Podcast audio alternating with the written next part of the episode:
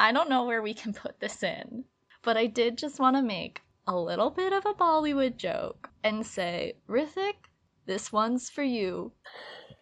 Get it? Two, many, three. I was worried it wasn't going to fall in naturally if I let you start. You wanted to get it out first. Yep. I love that. Okay.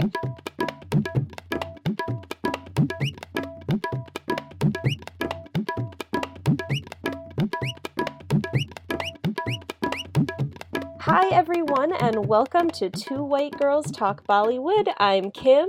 And I'm Katie, and we're here to talk about singing and dancing and Bollywood boys. Yeah! And this week, we are talking about the movie Zindagi Na Milegi Dobara. There are a lot of Bollywood boys in this one. There's a couple of our faves. It's a movie about boys. It's about boys. It's about love. It's about life. More, I think, above all else, it's about life. That is what Zindagi means. Exactly. And it's perfect that that is our usual abbreviation of the film, is just to call it Zindagi. But the title of the film translates to You Only Live Once, which isn't YOLO. Exactly YOLO. Exactly. I like, I just happened to find another translation that says you won't get a second life. Oh, that's nice too. I find that a lot more romantic, potentially because of the proliferation of YOLO. Yes.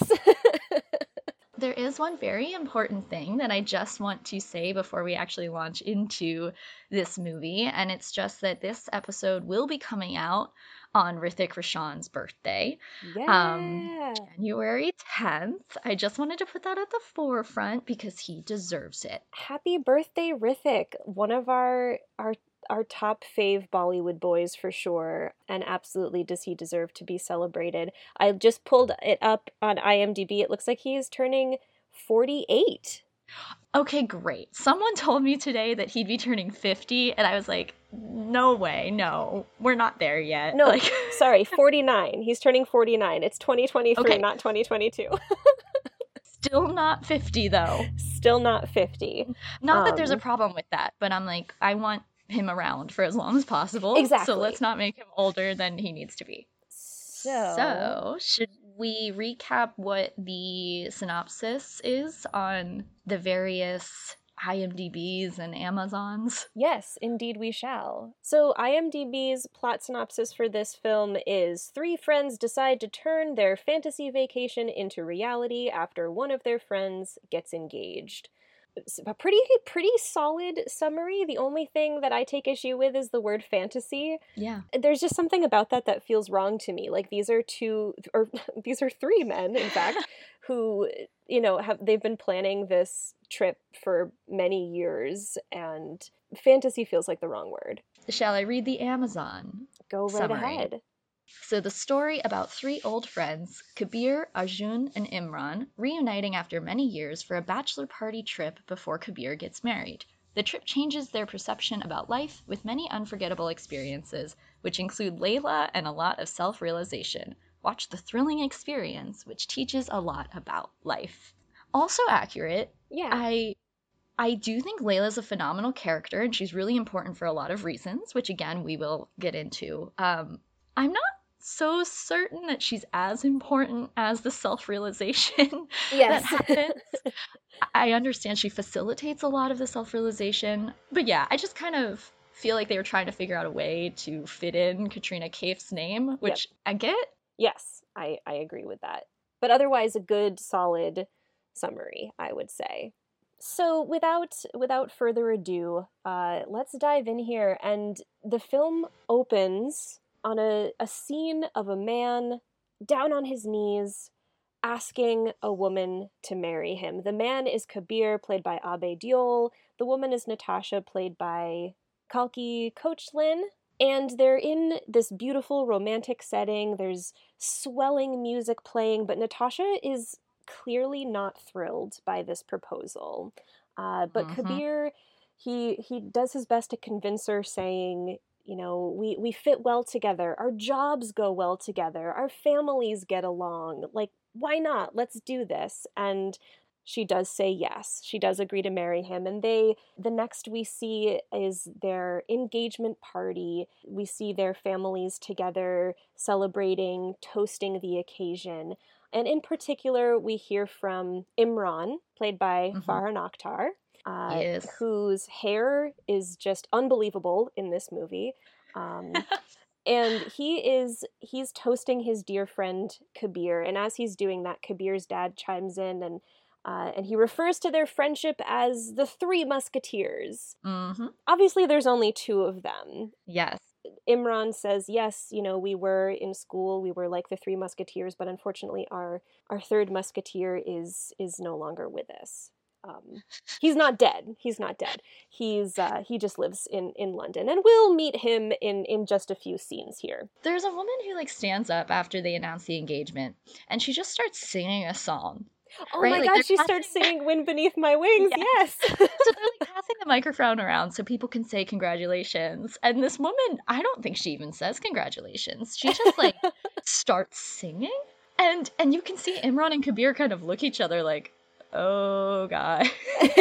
That's so great. And it is the way that they look at each other is one of our first moments of, you know, nothing is said between the two characters, but everything is said in their eyes and their expression. You can tell that these are two dear old friends who have probably been at family events together where this woman has randomly started singing before in the past and shared this exact look. Yes. And after we see the toasts wrap up, after the singing has ceased, we cut to Natasha, who is chatting with her girlfriends. I think one of these women might be her sister based on some of the other interactions that we see her have.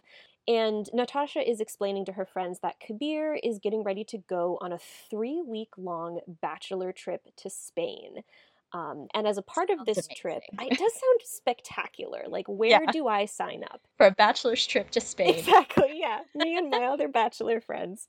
So, and as a part of this trip, each of the friends who's going has planned an extreme sport that the others have to do. So one of them picks the sport, the others have to participate in it. We cut back to Imran and Kabir, who are explaining this as well to a couple of guys who are at the event.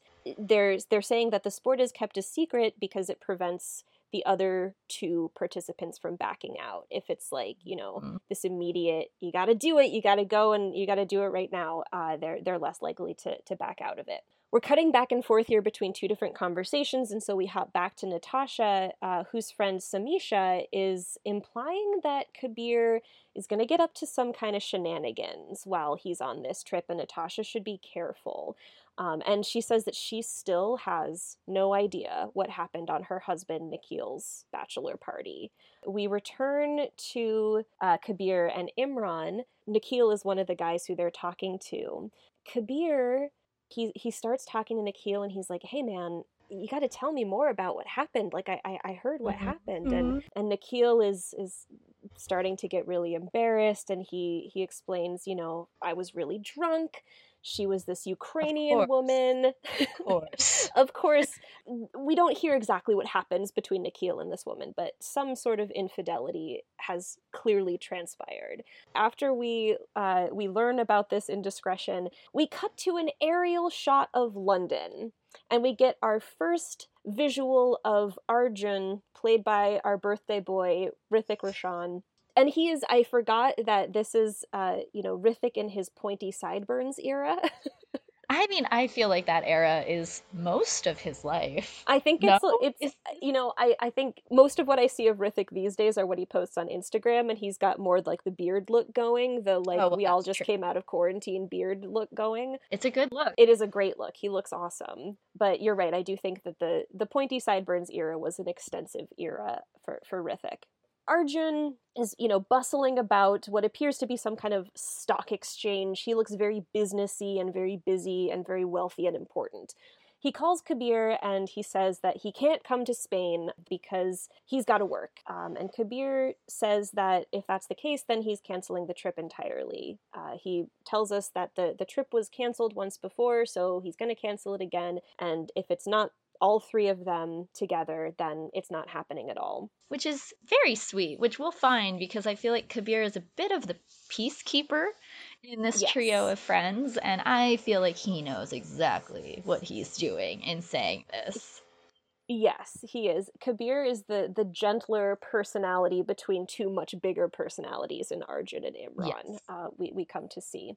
So Arjun next encounters his ex Rohini outside of the gym, and she explains to him that she is getting married. Arjun has so much love in his eyes as he is having this conversation with Rohini. It seems very clear that there are still residual feelings of some sort here, but he does still wish her all the best. Arjun gets home and he hears a pleading voicemail from Kabir saying, you know, man, we're the three musketeers. It's all for one and one for all. We next see Imran speaking to his mother, and she asks him if he's planning to see his father, Salman, while he's in Spain. And Imran cagily answers, I don't know. His mom is getting upset by this, and through their conversation, we come to understand that Imran has only just recently learned that Salman is his father. Yeah. His mother doesn't want him to meet him and is saying, he's known about you your whole life. He's never tried to contact you. He's never tried to be a part of your life. Why would you want to meet him? And Imran basically accuses his mom of maybe keeping any attempts at contact from Salman, and I think we don't have any evidence that that actually happened. It seems very much just like something he said to kind of hurt her and shut her off in that moment. Yeah, it's not a great look for Imran. No. Especially because this whole conversation came about him learning about his birth father because his father who raised him recently died. Right. So it was only, I think, after he died that his mom said, by the way, this man who raised you wasn't actually your biological father. Your biological father lives in Spain. So in the conversation with Imran and his mom, she mentions, I think she says, are you going to move back to Bombay? Because I think he lives in Delhi. Yes. But it's important to note that she does call it Bombay. And clocking that, I thought, you know, okay, this might be a good time for us to just do a quick mini little history lesson just about why Mumbai is home to Bollywood, which came about when Bombay was Bombay, not Mumbai. Basically, Mumbai or variations of it were in use in the 16th century to refer to this city. So it was called Mumbai by the Koli fisher folk, and that name came from Mamba Devi, which is the patron goddess of that fishing folk. So that's all well and good, but then the Portuguese, they landed in this city, and then they decided to call it Bombayum, which means good bay. Then, when the Brits came in and took control in the 17th century, they anglicized the Portuguese name and ended up calling it Bombay. Okay. So Bombay does have its roots in colonialism. So it was Bombay up until the right-wing Hindu nationalist party, Shiv Sena, came into power in 1995. They saw Bombay as a lasting symbol of British colonialism and said, yeah, we have power, we're going to change this. So in 1995, they officially changed the name to Mumbai. So it has only been Mumbai for 25 years. So it makes sense that an older woman would still call it Bombay, that there are many residents who continue to call it Bombay. And yeah. Thank you so much for that little, very digestible bite of history there. And I think important to particularly highlight that because the name Bombay has its roots in colonialism, that does also mean that the term Bollywood has its roots in colonialism. There's definitely conversations to be had and books to be read and things about whether or not the term Bollywood is an appropriate term or an acceptable term. I think broadly speaking, most people are pretty down with it. Anyway, diving back in here to our plot, we quickly see Kabir and Natasha discussing her plans to be in London for the 3 weeks that he is in Spain. And then we get to what I would say is our first song, which is called Dil Dhadakne Do, which is such a bop, but it's playing over a montage. And the montage is the boys preparing to travel and traveling to Spain. We really do see some amazing differences between all of our boys here. Particularly Imran and Arjun are very much contrasted. We see Imran is just stuffing his stuff into bags. Just like, you know, he's not even folding anything. He's just like mashing as much stuff into his bags as he can. Whereas Arjun is like cautiously rolling up ties, and he's got dress shoes that he's putting into dust bags. There is also a moment towards the end of the song where we see the one thing that he packs fairly carelessly is something, and we don't really know what it is, but he pulls something out of a bright orange Hermès bag, and he just stuffs that into his suitcase without really any thought for it. Kabir, meanwhile, is having the most luxurious flight experience I've ever seen a human have. After the montage, we see the boys at their hotel. Arjun and Imran greet each other rather awkwardly, but Arjun does take the time to express sympathy over the death of Imran's father, who they called Abu, and who we know isn't his birth father, but that doesn't come up in this moment. We also learn what was in that Hermès bag. It was a 12,000 euro purse. Yep. 12,000 euros that Arjun bought to give to Kabir to then give to Natasha. And we have to assume that Kabir is paying him back, but still just to like front the 12,000 euros. Yeah, I would assume that. But also, you know, you see Imran's eyes just go wide because he's like, oh my God, 12,000 euros? For this? And Arjun also very nastily says that that's more than Imran makes in a year, which is just like not kind. Yeah, we're just picking up on some hints of what Arjun, like as a person, kind of thinks are important or thinks are valuable in life, and is kind of nasty about it. He's a very materialistic person, and not only that, but there seems to be this suggestion of superiority. Oh, yeah. So the next day, the boys set out for Costa Brava. Imran begs Kabir to swap the sensible SUV that they have rented for a bright red convertible, but his request is emphatically denied. Kabir tries to then pack the Hermès purse into the trunk of the car, but Imran grabs it, and he brings it into the back seat with him, saying that because it is a 12,000 euro purse, it travels first class. Yes. We're setting up, you know, one of the more important characters of the film. Now we get a little bit of a quick road trip montage. Over the course of this montage, Arjun is taking several work calls, including one video call where he pulls off to the side of the road, puts on a tie, and speaks to a client in Japan. And he's speaking Japanese, and the boys, Imran and Kabir, are teasing him about speaking Japanese. Yeah, I am just so impressed that he carries, like, a tie and like a waistcoat? Yes. Just in case I have to get out of the car on the side of the road and conduct a business deal. The boys pull over to a rest area, and they decide to pull an old college prank on a stranger that comes into the bathroom. This prank involves basically just screaming and pointing at the urinal that this poor man is using, and then running, screaming out of the bathroom and out of the rest area. And this poor stranger, you know, follows them, like, what is happening? His fly is undone. Yeah. His, like, you know, his shirt is untucked. He doesn't know what's happening. And then the next thing he sees is the boys in their car driving away, just like smiling and waving with a little bit, you know, like almost a little bit of an apology in their eyes. Yeah. And the stranger, you know, shouts angrily after them. Yeah, I don't know that I'm on board with this.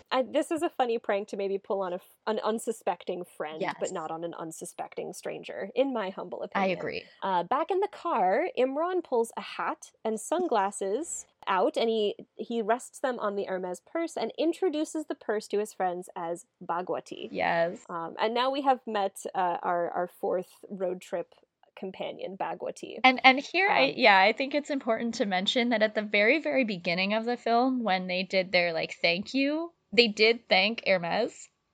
Oh, great. And now we understand why. Because literally, yes, Hermès plays a part in a character in the film. Absolutely. Great product placement here. For anybody shopping for a 12,000 euro purse, they now know exactly where to go. I know I am. No. Now that we're making millions off this podcast, buy all the Hermès purses.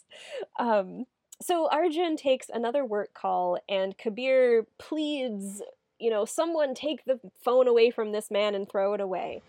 Imran obliges this request of Kabir's. He grabs the phone out of Arjun's hand, and he tosses it out of the window of the moving car. And Arjun is understandably pretty furious about this. They spend like a couple of seconds trying to find it and quickly realize that it's totally fruitless. And since Imran only threw the phone because Kabir asked him to, Arjun asks Kabir to tell him to slap Imran, which Kabir does, and then Arjun slaps him, which I think is, a little well-deserved in this moment. Yeah, it's a hard slap. It had some power behind it, that's for sure. So, Arjun accuses Imran of not taking anything seriously, and we learn in this fight that Arjun's girlfriend cheated on him with Imran 4 years ago, and this was the reason that their first planned trip to Spain got canceled. Kabir interjects during this fight and tells them both that they need to get over this and that the woman in question, Sonali, just is not worth the drama that they have cooked up here. Yeah. Anyway, the boys arrive at their gorgeous house in Costa Brava and they head to the beach, where Arjun, whose hair has gone from being totally slicked back to being curly and beach fluffy waves. And beautiful. Yep. Yes, Arjun is rocking his beach waves. But he settles in to do some work, because what else does one do at the beach than pull out their laptop and maybe hop on another call with Japan? As he's working, he looks up the beach and he notices a beautiful woman playing with some kind of weird, ribbon and ball toy that she's just kind of flinging around. Imran and Kabir come out of the water, and Imran notices the same woman, and he decides that he's going to go over to flirt with her, even though Arjun protests, declaring that he saw her first. Mm-hmm. To which Imran replies, yes, but did she see you? And this is an excellent point. And so he goes over. Luckily, coincidentally, she is in fact half Indian, yep. And she does speak Hindi, which is great. These kinds of coincidences always happen in these movies, and we're happy they do. They do, and they do mention later on in the film, they're like, Indians were everywhere, and so when we make a comment about that, which I just was tempted to, anytime we say that Indians are everywhere, the diaspora. We're referencing comments like these in other movies. Correct. So Imran is still flirting with this beautiful woman. He asks her for a drink, but she says that she has an early morning the next day as she's walking away, because she just came to twirl her ribbons for a couple of minutes. She's not there for the whole day. As she's walking away, he asks what her name is, and she says her name is Layla. At dinner that night, Kabir reveals to the boys what they have come to Costa Brava for, and it is deep-sea diving. Mm-hmm. Arjun is less than thrilled by this news because he is afraid of water and can't swim. But Kabir assures him that he can still participate, that the company says that you can still participate in deep-sea diving, even if you can't swim. Now, I did not look this up, but it does seem sketchy to me, and I do wonder at the truth of this. Yeah, I don't... Stuff happens when you're under the sea. I feel like you at least need to know how to kick your legs. But anyway, we're assured that Arjun, despite his fear of water, is going to be fine. And the next day, the boys meet their diving trainer. Surprise! It's Layla, the beautiful woman they met at the beach the day before. Arjun is emboldened to participate, and Layla also assures him that it's totally fine that he doesn't need to know how to swim. After a quick training montage, they head under the water, and Arjun is clearly nervous, but Layla calms him by staring into his eyes through their masks and sharing their breathing device. I don't scuba dive, so I don't know what you'd call that thing, but sharing that back and forth. And this does help him to relax. I do wonder if this is an effective training method in scuba diving, to take the mouthpiece out of a panicking person's mouth and share with them. But it does work for Arjun. Layla is a good trainer. She knows what he needs in this moment. And it's certainly romantic. It is nothing if not romantic. So Layla joins the boys for dinner that night, and they're discussing Kabir's pending nuptials, and Arjun mentions that Natasha's father is worth, multiple crore rupee, and that this is a huge advantage to marrying Natasha. And Layla, understandably, asks him, would you really marry for money? Are you really that kind of guy? And he says, yeah. Even if it's a boring person, who needs entertainment when you've got multiple crore rupee? So again, we're, we really are understanding Arjun's, the way he thinks about life. And you can tell that Layla's like, oh. She's not into it. She's not into it at all. The next day, they go out on their full deep-sea diving expedition. And Layla, before they jump in the water, tells Arjun that his life is about to change. And he does have a beautiful dive with Layla by his side, and he is moved to tears by this experience. And we hear Imran's voice read a poem. The moment flows by like molten sapphire, blue skies, and there is no land nor sky. The rustling branches and leaves are saying only you are here, only me, my breath and my heartbeat. Such deep breath, such solitude, and me, only me. I now believe I exist. It's a very beautiful moment, very profound. Farhan Akhtar and Zoya Akhtar both are credited as some of the writers on this film, but their father, Javed Akhtar, is the one who wrote the poetry. And Javed Akhtar wrote the lyrics for none other than a little film called Om Shanti Om. Yes, he did. And I don't think we mentioned that Zoya Akhtar was the director of this film. We have not, but... Yes. But she is, and she does a wonderful job. The Akhtar family are all incredibly talented. Yes. So back at the house, Kabir is Skyping with Natasha, and Layla comes in to ask if she can use the bathroom. And Kabir is like, oh, Natasha, you've got to meet Layla. Layla, come meet Natasha. And so Layla comes over, she waves, and then she heads into the bathroom. Natasha is immediately jealous of this and hangs up on him. And as extreme of a reaction as I feel this is, we have to remember that she has at the back of her mind this unknown story of her friend's husband potentially cheating on her while he was on his bachelor trip. So she's got that in mind as she does this. Meanwhile, downstairs, Arjun is chopping tomatoes for dinner about as slowly as a person could possibly chop tomatoes. Yep. And Layla asks him how the dive was. And he just says, thank you, which is just like perfect, really just sums it up. At their dinner, Arjun claims to have discovered the secret of life after the dive, and it is to just keep breathing. And Kabir thanks Layla in this moment for, waking up their friend, for giving them back their friend, because they're seeing, shimmers of the old Arjun, the person who they fell in love with. And as a thank you, Kabir invites Layla to join them for the rest of their trip. But Layla says that she is going to Bunyol for the Tomatina Festival, and she invites the boys to come along. And Kabir leaves this up to Arjun, since their next stop is Seville, which was Arjun's choice of a location. And Arjun surprises everyone by making the spontaneous choice and saying that they should go along with Layla. And so they're going to the Tomatina Festival, which is the world's largest tomato fight. Which, I'm sorry, is my worst nightmare. The idea of someone throwing tomatoes at me, it just makes me feel ill. And it would just take, you would smell that on yourself for days afterwards. Anyway, after dinner, Arjun is sitting by the pool and he's reflecting on his breakup with Rohini. What's really coming out here is that he's always working hard for a future, and she is trying to get him to live in the present. Yeah. So the next day, Kabir surprises the gang with a new car to bring them to Bunyol, a pale blue convertible. Imran sits in the back seat with Layla and he introduces her to Bhagwati. He recites poetry to her, and Arjun says that their friend is an excellent writer. And Imran is clearly in the moment very flattered by this. That is until Arjun begins singing a song called Diamond Biscuits. Which, honestly, I would buy those. I would buy those in a heartbeat. This is a jingle that he and Kabir are singing along to together, clearly one that they've memorized to tease their friend who... and this is where we learn that Imran's profession is that he writes jingles. So as they're driving along, Natasha calls Kabir and she apologizes for hanging up on him the night before, and she asks them where it is that they are staying in Bunyol for the festival. So they arrive in Bunyol and they meet up with Layla's friend, Nuria, and she and Imran have this lingering gaze moment across the car until she sees him pull Bhagwati out of the backseat, and then she's a little bit kind of questioning what's going on there.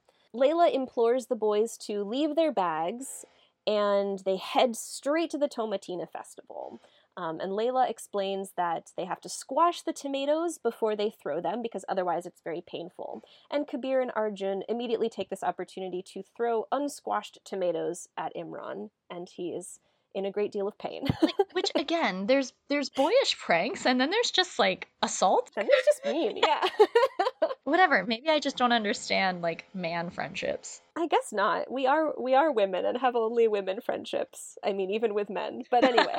So we now get to our next song, Paint It Red. I forgot what a bop this is. It's a good one, and this is playing over. We see these scenes of everybody having a great time at what must be a really stinky tomato festival. Yeah, they don't really convey the smell, which I'm happy for. Definitely not. Well, I was just going to say, it also seems like the actors are just, like, they were just told to have fun. Like, hey, yes, we're going to throw tomatoes at you. Have a blast. Like, it just feels like everything in that was very unscripted. Absolutely. After the festival, the gang is heading back into the hotel. Layla takes one final opportunity to smash a tomato into Kabir's face, and as revenge, he hoists her up into the air, and he goes running into the hotel with her, and he runs right past Natasha, who is waiting for them in the lobby. Oh, boy. And at the top of Act 2, Kabir and Natasha are arguing. Surprise, surprise. Natasha is fearful that Kabir is having an affair with Layla, and he says, you know, I'm never going to see her again after this, and Natasha's like, yeah, that's exactly why I think that you might be having an affair with her, and she's, again, clearly remembering this mysterious Nikhil Samisha thing where we don't really know, she doesn't really know what happens, but we know that something happened. Yeah, and again, I know we have to remember that, but if she just spent, like, 2 minutes in the same room as Arjun and Layla, she'd realize, like, there's vibes there. That's where the sexual tension is. Exactly. So Imran invites Kabir and Natasha to dinner, and Natasha says that she wants to go, which surprises Kabir, but she explains that she doesn't want Kabir's friends to think that she is a witch. Imran rejoins Layla, Arjun, and Nuria in the next room, and he immediately shouts, "Witch alert!" So clearly this plan of Natasha's is not working. No. Imran takes this opportunity to flirt with Nuria, despite the fact that she doesn't speak Hindi and he doesn't speak Spanish. At dinner, Layla shares with the gang that she's next off to Morocco for a month, and Imran asks Natasha if she is going to be coming with them on their trip to Seville. Natasha says that she is returning to London the next day. There's very palpable tension between Natasha and Kabir, and Arjun and Imran are clearly picking up on it, and they can really only look on in both amusement and shock, but mostly shock as they see their friend acting in ways that they've never really seen him act before, like not engaging with them. At one point, Natasha tells Kabir to tell them to stop doing something, and he does, and it just feels very, very much not like the man they know and love. Yeah. After dinner, Imran asks Arjun and Layla to take a long walk, and he takes this opportunity to seduce Nuria, full-on rose between the teeth, flamenco dancing for her, and this does it for her. He's in. He's got it. Yeah, I mean, it would do it for me. Yeah. On their walk, Arjun speculates that a man who prioritizes work over everything else could not possibly be Layla's type, which she does confirm for him, sort of teasing him back.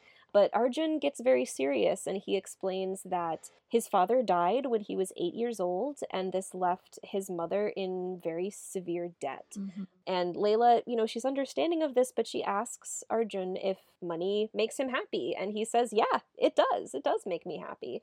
And she says, but has a paycheck ever made you cry? Thinking of the way he cried at the end of their die. Yeah. And Arjun explains his goal of working until he's 40 and then retiring comfortably. But Layla tells him that he has to live in the moment because, what if he doesn't live till he's 40? Right. You don't get a second life. You really don't. You Zindagi Na Milegi Dobara. Back at the hotel, a post-coital Nuria and Imran are laying beside each other, speaking to each other in their respective languages. In Spanish, Nuria says that she's noticed that he laughs a lot, but he has sad eyes, which, isn't that like the dream man? It is. It's mine. It's mine right there.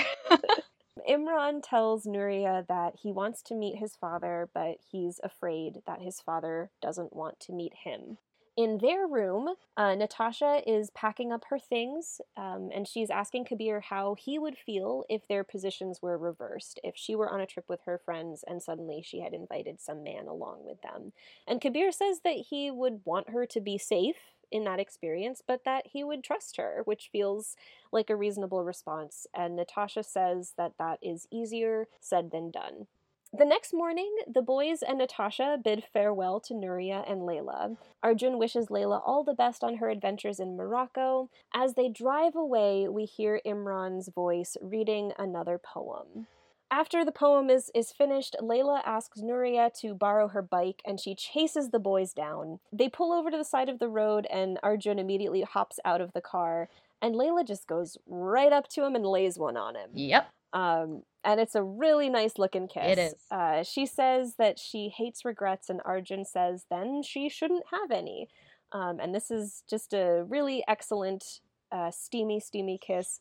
Hrithik's shirt is unbuttoned very, very far to like basically the bottom of his ribcage. And we love it. We love every moment. Yep. I do love this too, because when they were saying goodbye, she wasn't going to make the move because she was waiting for Arjun to make the move. And Arjun was like, he wasn't feeling comfortable or confident enough to do it. And so I just love that she was like, screw that. We're doing this, and made it happen. She's that kind of lady. She makes stuff happen. Yeah, Layla's like my role model. She really is. We should all strive to be more like Layla. So the next song plays. Arjun is on a cloud throughout this song. He is dangling his bare feet carelessly out of the car. He's laying on the top of the car, which I just wrote safety? Yeah, I was just saying. Seems a little bit unsafe. At one point, there are just some horses running along beside them in the car. No fences. No fences, just free, loose horses. As they drive, Natasha reveals to Kabir that she actually quit her job. Kabir is saying, why did you do this? This was your dream job. Why would you ever quit it? And Natasha says, well, dreams change. And now she's got these big plans for their marriage. She's going to redecorate their house, which apparently is going to take a year. Imran and Arjun, meanwhile, like during this fight, are just like staring blankly ahead from the front seat. Like they're just like not looking at each other, not looking behind them, just staring ahead. Yeah, they're picking up on some tension with their guy. And I really just love this next shot where the boys are just waiting by the side of the road. And you know, it's not really clear why. And then all of a sudden Natasha like pops up out of a field of sunflowers and just kind of like jaunts her way over to them wearing like a denim jumpsuit. Yes, which is a phenomenal jumpsuit. Love it. She looks great. But she has her Hermès bag. She brought it into the field to pee. And I mean, she is a vision emerging from the sunflowers. She really is. So she comes out and she asks if she can drive. Everyone's clearly a little uncomfortable about this, but the answer is yes, because we next see her driving along. Kabir tells her that she can drive faster, and Natasha turns around and explains that she doesn't want to drive recklessly as she veers into oncoming traffic. Yep. But she settles back in, and then she turns on the radio and she sings along to the song that I have to assume is just called Rock Chick. Yes. And Imran and Arjun, you know, eventually get sucked in and start to sing along, which again, one of my absolute favorite moments in the movie. It's just Hrithik singing Rock Chick in like his lowest octave. Yeah. Pumping his fist. Clearly like they're just doing over the top facial expressions. Yeah. Yeah. It's super fun. They are having fun with Natasha, yes, but in a way that does seem to be poking fun at Kabir. So they drop Natasha off at the airport. Imran bids a tearful farewell to Bhagwati. And then Imran and Arjun discuss with one another how Kabir is just not himself around Natasha. And Arjun says that they've got to talk to him about this. Back on the road, Kabir teases Imran for writing in his diary, then asks Imran to play a word association game with him to figure out, you know, what it is that's on Imran's mind. And so this is, you know, the classic game of, I say a word, you say the first word that comes into your mind when I say that word. And Imran, you know, they're going back and forth, and Imran stumbles over the word father. Mm-hmm. And Kabir and Arjun then understand that Imran is emotional because of something to do with his father. Now, at this point, Kabir and Arjun, all they know is that, you know, Imran's father died about a year ago. So, you know, nothing is really further explored in this moment about that.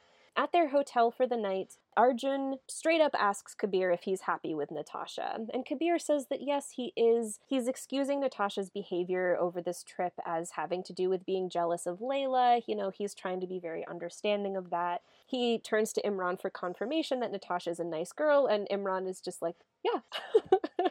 Just kind of gives nothing. Yeah, I feel like we really get an image of what Imran is like, and that I don't think our Imran deals with conflict very well. No.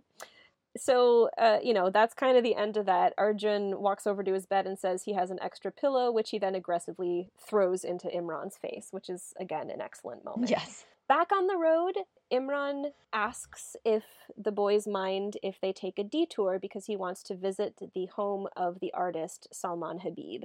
Arjun and Kabir agree, and they reflect on how you can find Indian people in every corner of the world. Again, the diaspora at work here. Yep. Arjun is giving directions for how to get to the address, and Imran is driving, and Arjun tells him to take a right at a fork in the road, but Imran aggressively turns to the left instead. And he says, don't worry about it, maybe we'll go on the way back instead.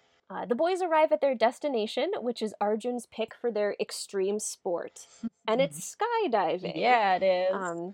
Now it's Imran's turn to not be particularly thrilled about this choice because he is afraid of heights. Another fun fact here is that while Arjun was scared of deep sea diving, Hrithik is a certified scuba dive instructor.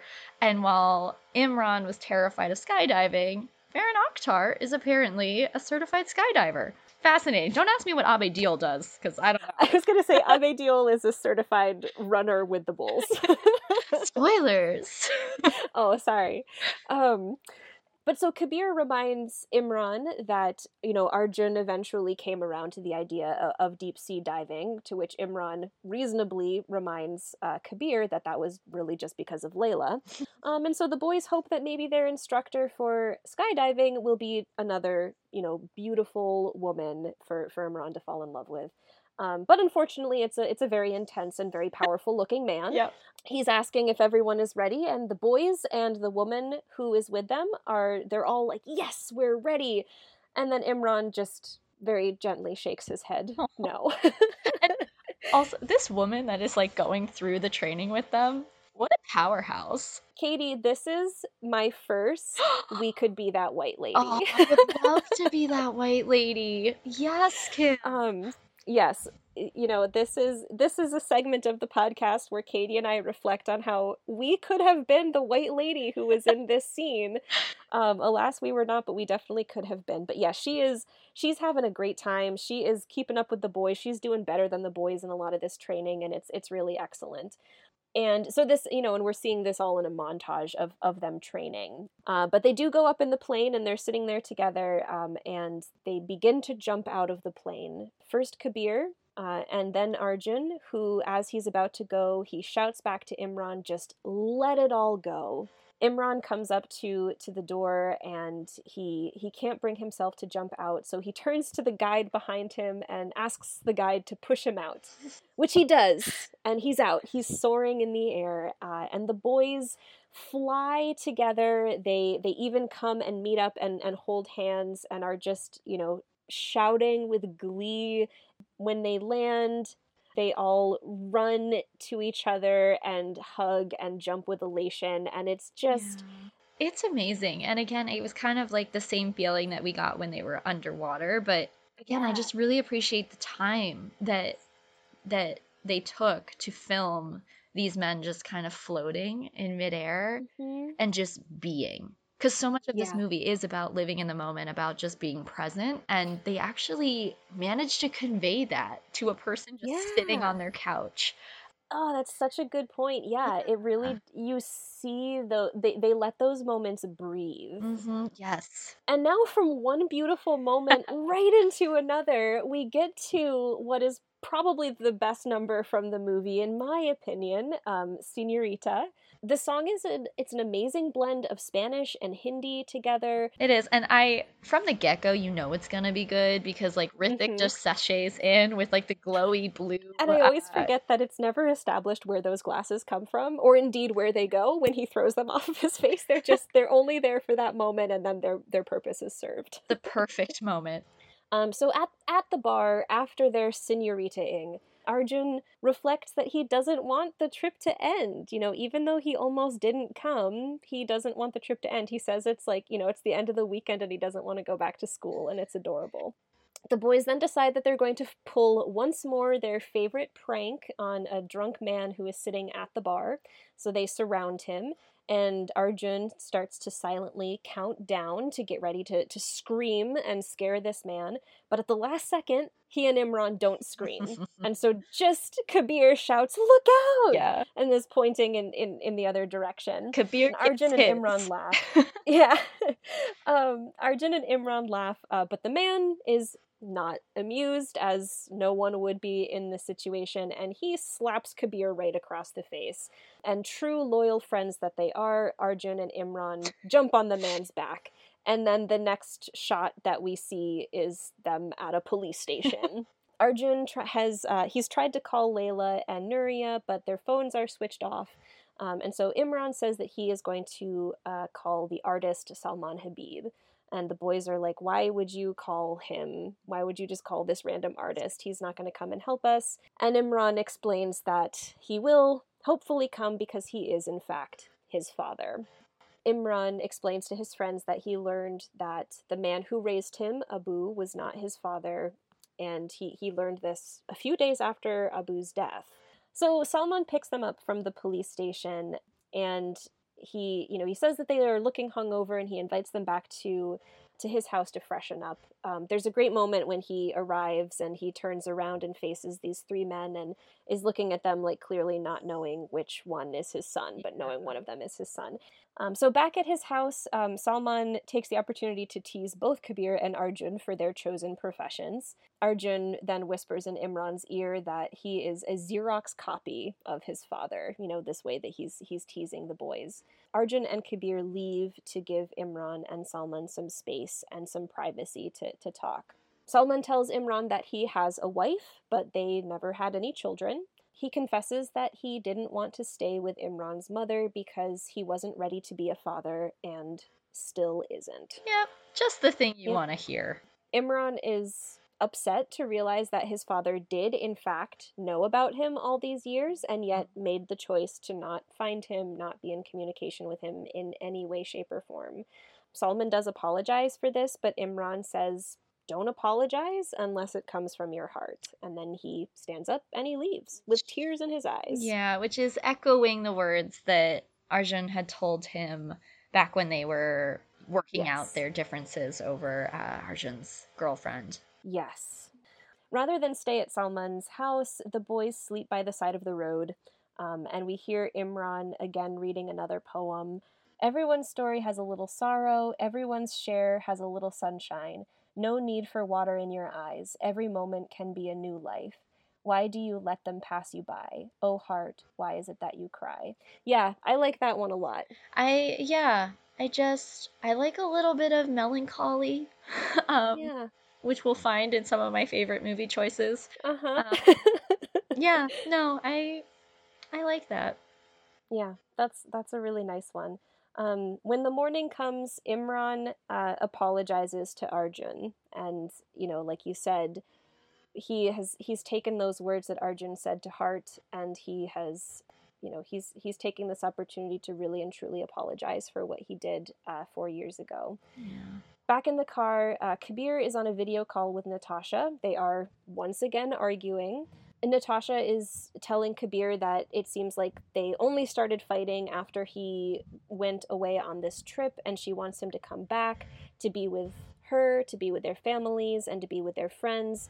And Kabir asserts that his friends are there with him. Yeah, they are. Indeed they are. They're just not the friends that Natasha approves of.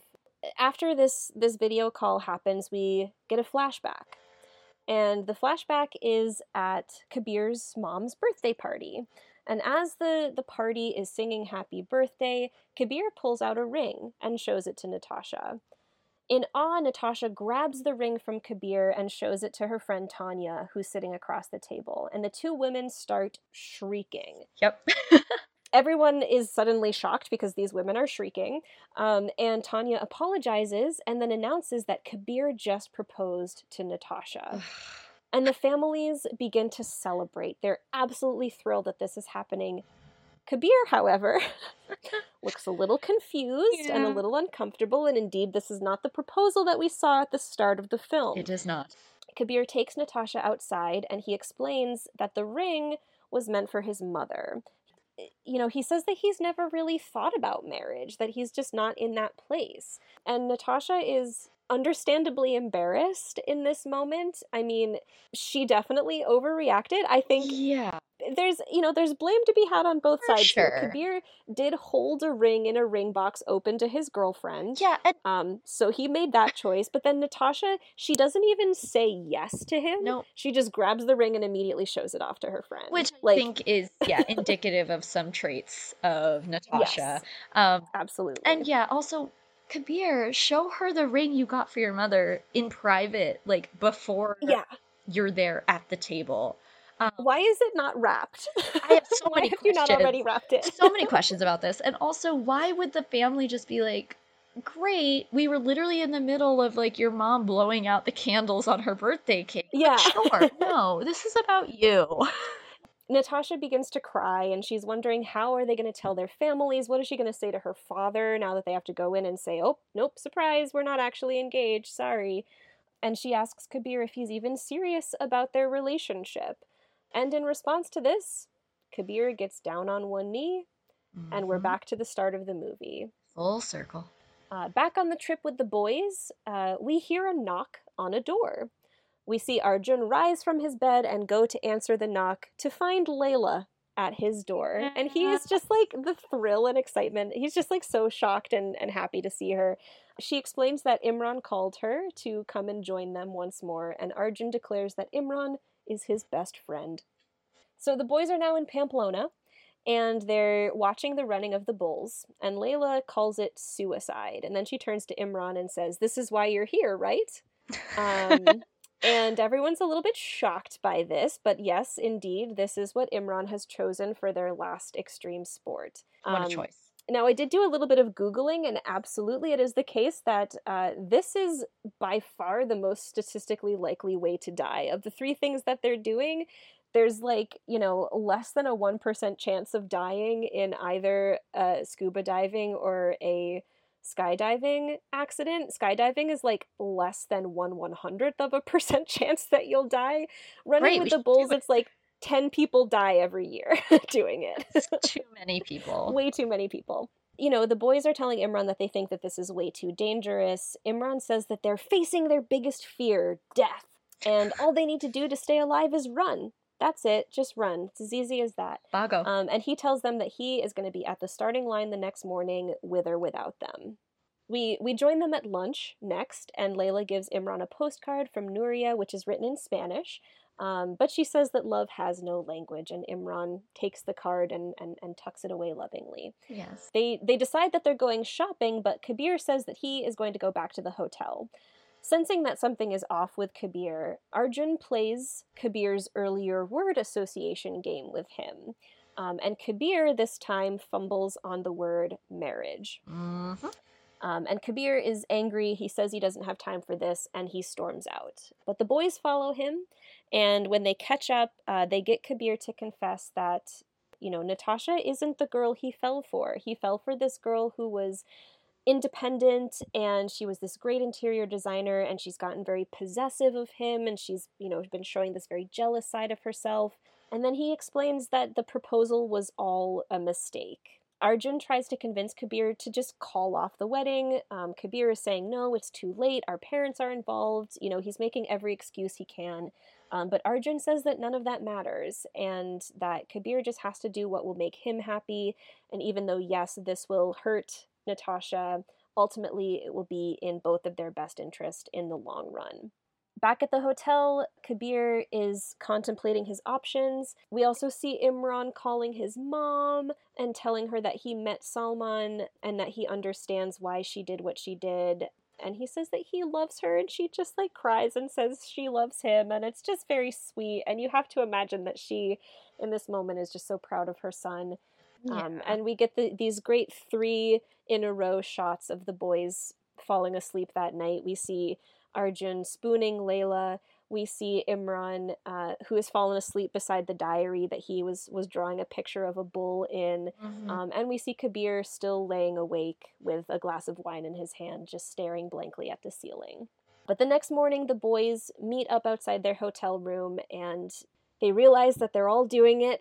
They've all decided that they're going to head to that starting line, and they are indeed going to run with the bulls. As they're waiting for the run to start, Imran insists that they make a new pact. Now that they've completed or are about to complete their, Spain trip pact, they've got to start a new one. And this one is an if we survive pact. Imran says that if he survives, he's going to publish his poetry.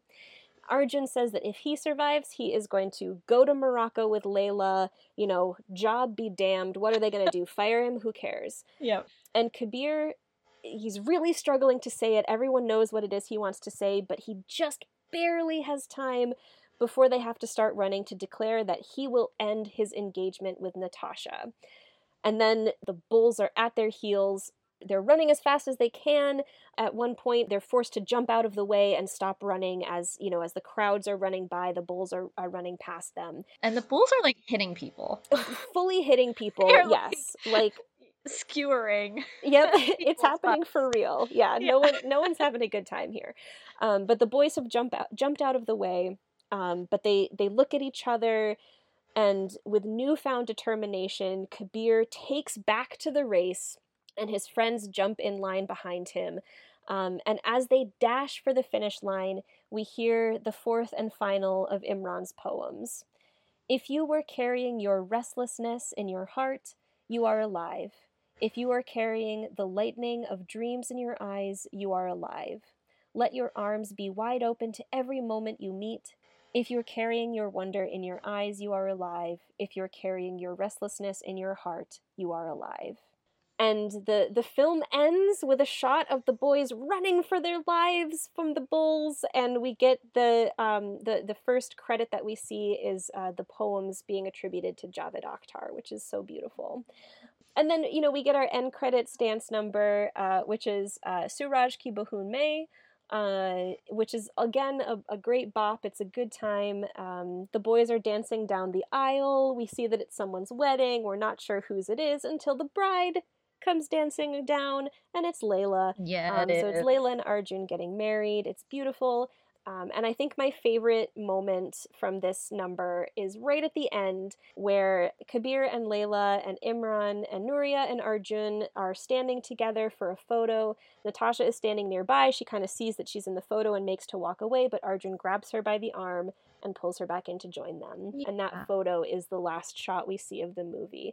And I just, We've talked about Natasha. There are definitely things to dislike about her character, but I just love that for one thing she was invited to the wedding, for another Arjun in this moment, and I think Kabir too, by kind of welcoming her and taking her picture with her date.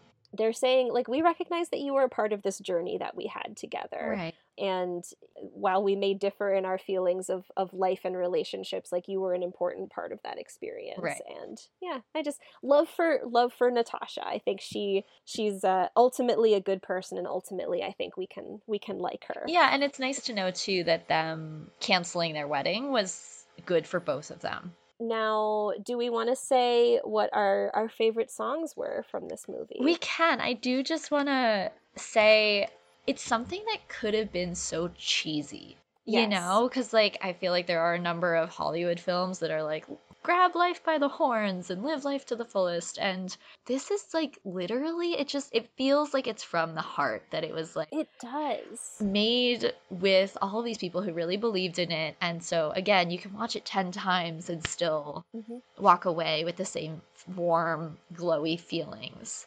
Absolutely. It's so emotional and so heartfelt, and I agree. I finished watching it and I walked out of my room, and my boyfriend Ben was sitting there, and he was like, I would watch that movie again. And I said, I would literally start it right yes, now. I would literally sit down and watch it with you right now. Just live on an endless loop. Now, thinking about songs here. Yeah. I mean, Senorita is mine. Yeah, I figured it would be. Yeah, there's no competition for me. I love that song so much. And again, it's the blending of the Hindi and the Spanish. I also, for the first time ever, because I will say this until the day I die, that Hrithik is the best dancer I have ever seen. And Farhan Akhtar is no slouch either. No. Abhay Deol, this is the first time I ever only watched him. Oh, and he is adorably awkward. Yes. And I've always noticed that he's, you know, he's not doing everything with quite the same like ease and precision. And, you know, Hrithik, every move he makes is so effortless. And it just, you wonder, like, how do you move your body like that? His body doesn't have bones. It doesn't have bones. He's totally boneless. And Abhay Deol is... He very clearly has bones, and potentially more than he's supposed to.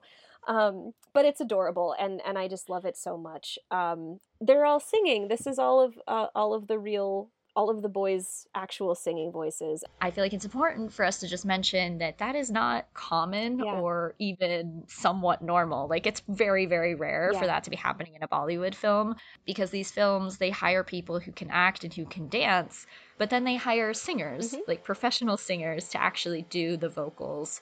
And so most numbers that you see, it's being lip-synced. Yeah. Even with actors who we know can sing, actors who have at times like done their own playback singing in movies, even then they're not doing it all the time. And as I was reading up on this, apparently Zoya Akhtar, again, director, one of the writers on this film, she had said that she had wanted them to sing this because it is the only lip-synced song of the entire film. And so she was like, will you do this for me? And all three of them were game. So excellent. I love that. I love the gameness. Yeah, I kind of banked on the fact that you were going to choose Senorita, so I chose the end credit scene, Suraj Ki Bohun Mei. It always makes me so happy. Like, everything about it is so fun. Everyone is like loose and feeling fancy free. They're dancing down like the wedding aisle.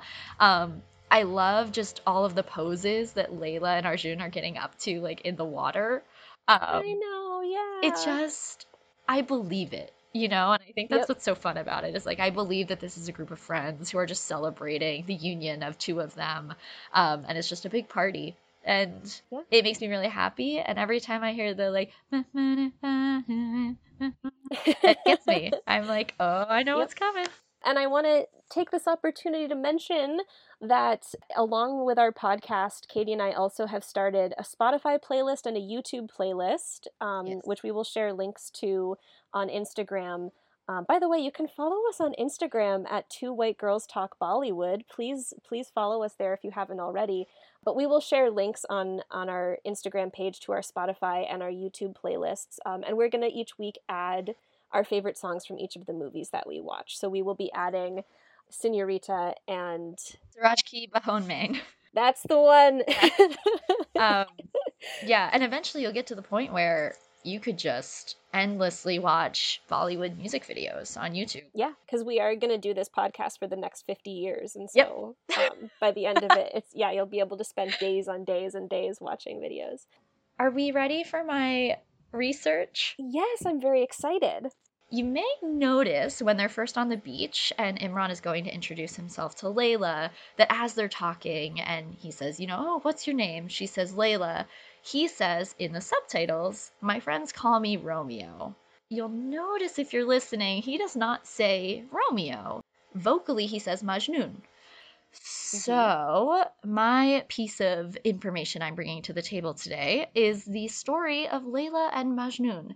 Oh. Yes, this is a love story that is an anonymous Arab-Persian love story about a 7th century Bedouin poet named Kays ibn Mulawa. The story goes that Kays fell in love with his classmate, Layla. Though she was also very in love with him, he was way more vocal. So she was a little bit more subdued, but he was like going out in the village and saying, oh my God, I love Layla. Let me shout it to the rooftops. Let me compose these poems that I'm publicly going to perform. To the point where it earned him the nickname Majnun, which means possessed or mad. Oh. Yep. So Majnun's vocal and very public declarations of love did alarm Layla's parents. They were kind of like, this isn't really how we do things. We don't really want to betroth our daughter to this madman who's running around town waxing poetic. Like, that's not what we're about. So when Kay's father, Kay's father, or Majnun's father, asked for Layla to marry his son, her parents flat out refused. So they betrothed her to another man. Yeah, and so Majnun is distraught, and so he completely leaves the village. He kind of exiles himself. He goes into the wilderness, where apparently he learns with, like, he lives among the animals. He then receives word that Layla has married this other man. Yeah, but he continues to live in, you know, the wilderness. And so there is a little bit of a divergence here in terms of the tellings. So I'm going to tell what I learned from, like, this kid-friendly website. Okay. Yeah, that says that he was seen by travelers heading in and out of the city, who all reported seeing him reciting poetry to himself. And so when his parents died, Layla wanted to get word to him. So she found some of these travelers who had seen Majnun outside in the wilderness, and she asked them to pass along word that his parents were dead. They did, and Majnun retreated even further into solitude in his grief. And then just a few years later, Layla's husband died. Tradition demanded that she remain in her house for 2 years to grieve and not see another soul. Wow. And by this point, again, Layla was very in love with Majnun. It was just her parents that refused their marriage. And so she had married this other man out of a sense of duty. She ends up dying of a broken heart. Aww. So she never sees Majnun again. Majnun then hears that she dies. He comes to her gravesite, and then he also dies of heartbreak. So you hate to see it's not an uplifting story. Yeah. But this other version that I coincidentally found on the University of Michigan's website, fascinating, is that, you know, the beginning is the same, but when Majnun exiles himself, his father convinces him to travel to the holiest Muslim site, which is called Kaaba, where he pleads to Allah to help him kind of get a control on his love. So this is a much more religious, spiritual interpretation. While he's making this pilgrimage, Layla marries another man, but very intentionally does not consummate her marriage. So she insists on remaining chaste. And then her husband dies of rejection and grief. So her husband dies of horniness. Basically, yes. So interestingly, after her husband dies, Majnun is given multiple opportunities to see her, but he chooses not to. Ultimately, she ends up seeking him out, and he still refuses to have physical, i.e. sexual contact with her, wanting to achieve perfect love, which transcends sexual contact and is free of lust. Layla then falls ill and dies. Is it of rejection and horniness? Maybe. And that is when Majnun seeks out her gravesite and dies of heartbreak. So beginning the same, end the same. Some people are saying it's an allegory for spiritual seekers who are searching for the divine or the truth. And so that's why Majnun is unable to be physically intimate with this idealized form of Layla, because it's what has consumed his every waking hour, and his feelings for her are so great that he can't taint that. Or it could also just be like a straight up love story. So it's maybe not a perfect comparison of Imran to Majnun, but clearly there's, you know, they both have a poet's heart. Yes. And Imran is seeking truth in a way on his journey through the film. And also is maybe a lot more vocal about his love for Layla than Layla is about her love for Imran. Yeah, no, that's a good point. There are literal similarities there. And yeah, I wanted to bring that up just because I have noticed it in other films as well, when they use Majnun instead of Romeo, where the subtitles would say Romeo. And Majnun and Layla was definitely around long before Romeo and Juliet. Yes. And I did also read that it's thought that this specific Eastern love story may have entered Western literature during the Crusades. You know, it was written in the 12th century, which is in the middle of the Crusades. And it's very, very possible that where Shakespeare got his source material came out of this story, and that is why there are some similarities in the tragic doomed love of it all. Yeah. I also just wanted to say that this story has been adapted many, many times, not only in the written word over the centuries, but also in film. So there are several, there's several Hindi language films, but there's also films that were made in Pakistan, Indonesia, Turkey, and Azerbaijan. Great. So maybe we should seek one out in the future. I absolutely think we should. The story sounds really beautiful and sad, and who doesn't want a good cry? Katie, I would love to let you introduce our next film, because I know that this one is near and dear to your heart. Yes, I did list it as one of my favorites in our introductory episode. So what we are planning to watch for next week is Kal Ho Naa Ho. That is Kalhonaho. Not sure if it's helpful to spell these, because sometimes we slur our words as we try to rush over our white girl pronunciation. But it is a movie starring Shah Rukh Khan and Saif Ali Khan, who is a new actor that we haven't really mentioned before. Kal Ho Naa Ho was the first movie I saw with Shah Rukh in it. So I'm really excited about this one too, because I fell in love with him like shots into the movie. It is really hard not to. Yeah, I honestly think Kal Ho Naa Ho is the perfect introduction to Shah Rukh. I do think we should, without spoiling anything, warn our listeners that they may want to have the tissues handy for this one. Yes, tears will be shed. Yes. Certainly on my part. But yeah, so it is available on Netflix. Shall we do our synopsis reading in preparation? Yeah, do you have Netflix? I do. Yeah, Netflix says that Kal Ho Naa Ho is about an uptight MBA student falls for the charismatic new neighbor who charms her troubled family, but he has a secret that forces him to push her away. Oh. Yeah, very. Now that's good. That's a very perfect synopsis. That's a top-notch synopsis. Leaves you wanting more. All right. Well, thanks again for listening and for joining us for another week. Yeah. Until next time, remember, Bollywood doesn't need us. We need Bollywood. We do indeed. Adios.